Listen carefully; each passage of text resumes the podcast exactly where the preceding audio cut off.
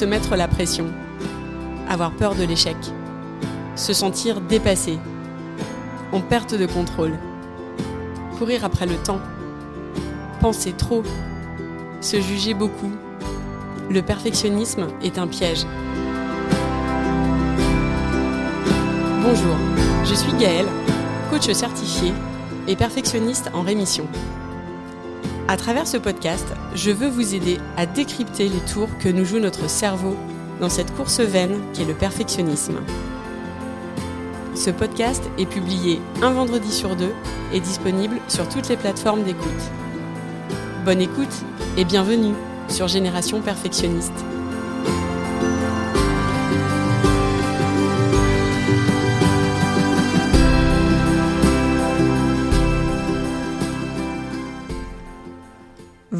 Écoutez l'épisode 30, En finir avec les il faut que. Dans la newsletter de la semaine dernière, je partageais une expérience intéressante que j'ai menée avec euh, l'une de mes clientes. J'ai reçu quelques réponses suite à cette lettre et je me suis dit que ce serait chouette de euh, vous en faire profiter, de vous partager ce que je raconte dans cette lettre justement via un épisode de podcast.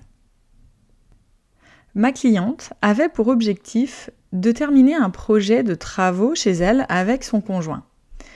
Elle m'expliquait se sentir très frustrée face à ce projet qui n'avançait pas comme elle voulait. Elle voyait le chantier démarrer par un bout et qui n'allait jamais arriver au terme alors qu'il y avait encore d'autres choses à, faire, à terminer dans la maison. Son conjoint euh, lui semblait non impliqué selon ses exigences à elle. Euh, tout ça euh, bouillonnait et créait beaucoup d'émotions inconfortables pour elle, du ressentiment, de la colère parfois et beaucoup de rumination surtout. En décortiquant le sujet, au bout d'un certain temps, on a mis ensemble le doigt sur la pensée qui occupait son esprit dans cette quête. En fait, tout en s'activant au milieu de son chantier, ma cliente se disait il faut que ça avance. C'est cette pensée qui créait des émotions de frustration. Cette même frustration étant à l'origine de ces ruminations, du fait qu'elle se focalisait euh, sur ce que ne faisait pas son conjoint, et qu'elle laissait la colère prendre le dessus. En échangeant, elle a réalisé que cette pensée, il faut que ça avance, était le reflet de croyances ancrées en elle depuis bien longtemps, autour du fait qu'un projet doit toujours être terminé, qu'il faut toujours aller au bout des choses et qu'on ne laisse pas un sujet en plan. C'est le message qu'elle avait entendu depuis toute petite et qu'il avait porté dans tout ce qu'elle réalisait. Sur le champ, dit comme ça, on a envie de penser que ces croyances sont plutôt positives. Pourquoi pas? Une croyance, c'est une pensée qui devient chargée émotionnellement une pensée qu'on pense automatique et pour laquelle notre cerveau ne fait pas la différence entre le fait qu'elle soit vraie ou non. Et le problème, c'est qu'à ne pas les remettre en question, ces croyances nous bloquent souvent dans le processus même d'aller au bout des projets qu'on s'est fixés. L'autre problème avec ces pensées, c'est lorsqu'elles ne nous permettent pas de vivre l'expérience même du projet comme quelque chose d'un minimum agréable.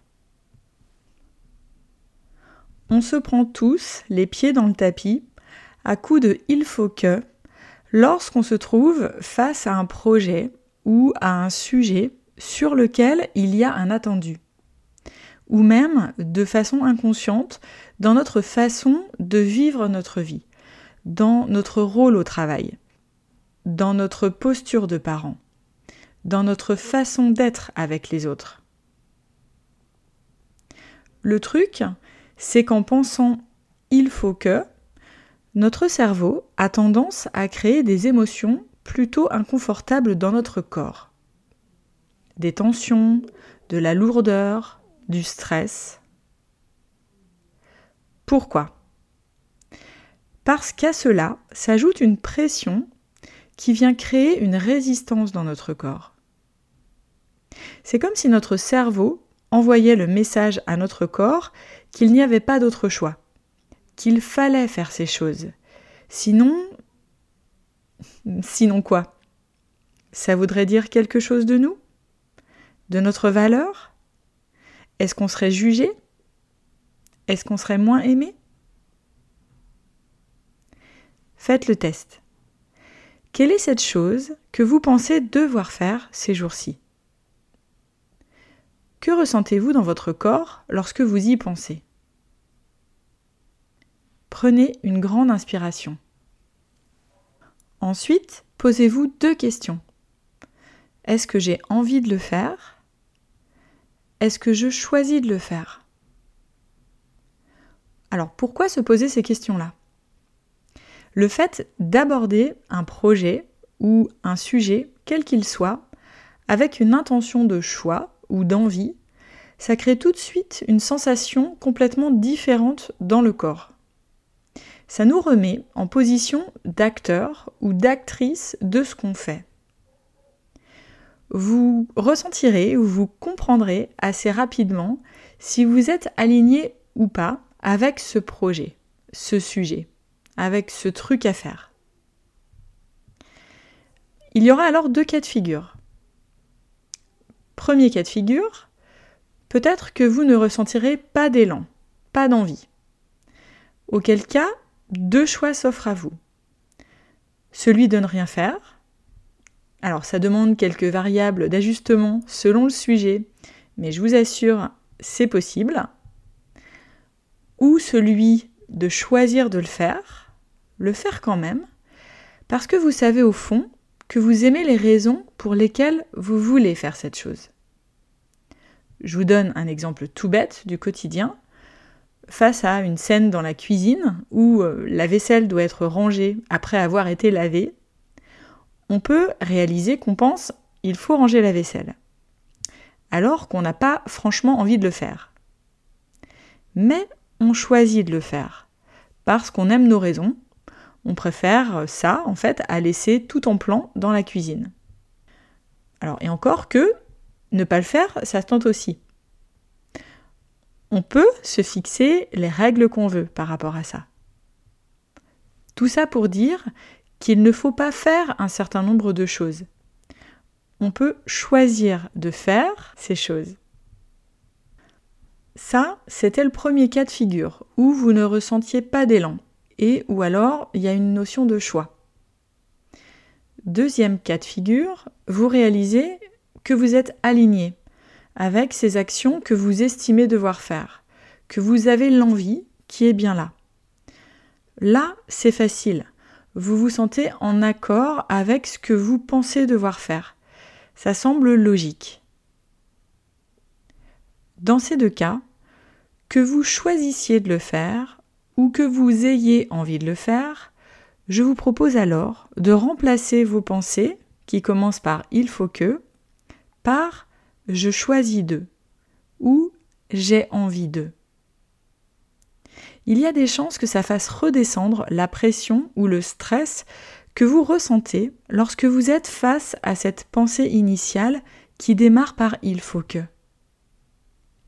C'est ce qui s'est passé pour ma cliente qui a réalisé qu'elle avait vraiment envie de mener à bien ce projet de travaux, mais sans cette sensation de devoir le faire, plus avec une intention de plaisir.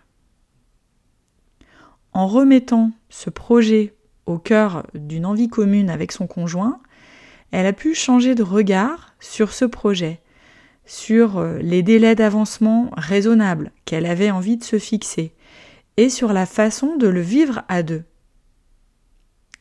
Elle pouvait se projeter sur le prochain moment prévu avec son conjoint avec plus de légèreté, en imaginant y mettre plus de fun aussi. Ces il faut que, je les appelle des injonctions. Ce sont comme des petites piqûres qu'on s'auto-inflige, comme une notice, un manuel, qu'on se crée dans plein de situations de vie. dans notre rôle au travail, dans la façon dont on occupe nos journées, euh, vis-à-vis de celle ou celui qu'on doit être avec les autres, vis-à-vis de soi aussi, du regard qu'on porte sur soi. Toutes ces injonctions, elles nourrissent le perfectionnisme. Il faut que j'avance plus vite. Il faut que le rendu soit au top. Il faut que je sois efficace. Il faut que je sois la meilleure. Il faut que je sois bien perçue des autres. Il ne faut rien du tout en fait. Ces pensées nous desservent plus qu'elles nous aident à avancer. Elles nous donnent le sentiment de subir tout ce qu'on fait et nous font culpabiliser dès qu'on n'est pas au rendez-vous. Elles nous donnent le sentiment de ne jamais en faire assez. Alors qu'en se positionnant avec le je, je choisis, j'ai envie, on reprend la responsabilité de nos actions. Essayons de nous concentrer sur ce qu'on choisit de faire, sur celui ou celle qu'on a envie d'être.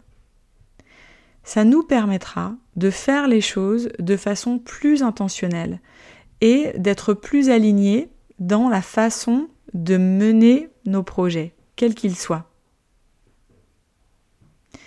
J'espère que cet épisode vous apportera un petit peu de légèreté dans votre façon d'aborder les choses.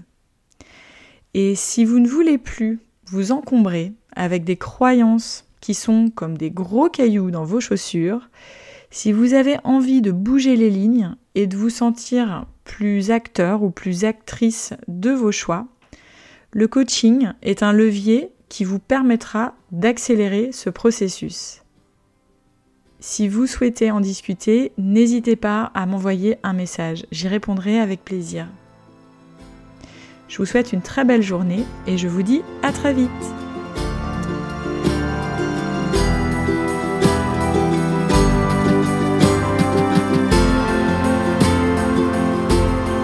J'espère que cet épisode vous a plu.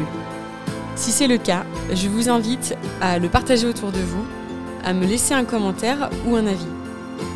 Un avis 5 étoiles, c'est ce qui permettra de toucher et d'aider un plus grand nombre. Et ce sera vraiment un soutien très précieux que vous pourrez m'apporter dans ce projet. Vous trouverez tous les éléments dont je parle dans les notes de l'épisode. Vous pouvez également me suivre sur Instagram, sur le compte Génération Perfectionniste. Enfin, si vous avez le sentiment que le perfectionnisme prend trop de place et qu'il vous éloigne de la vie à laquelle vous aspirez vraiment, le coaching peut répondre à ce besoin. Vous pouvez me contacter et je me ferai un plaisir de vous aider. Je vous dis à très vite pour un nouvel épisode.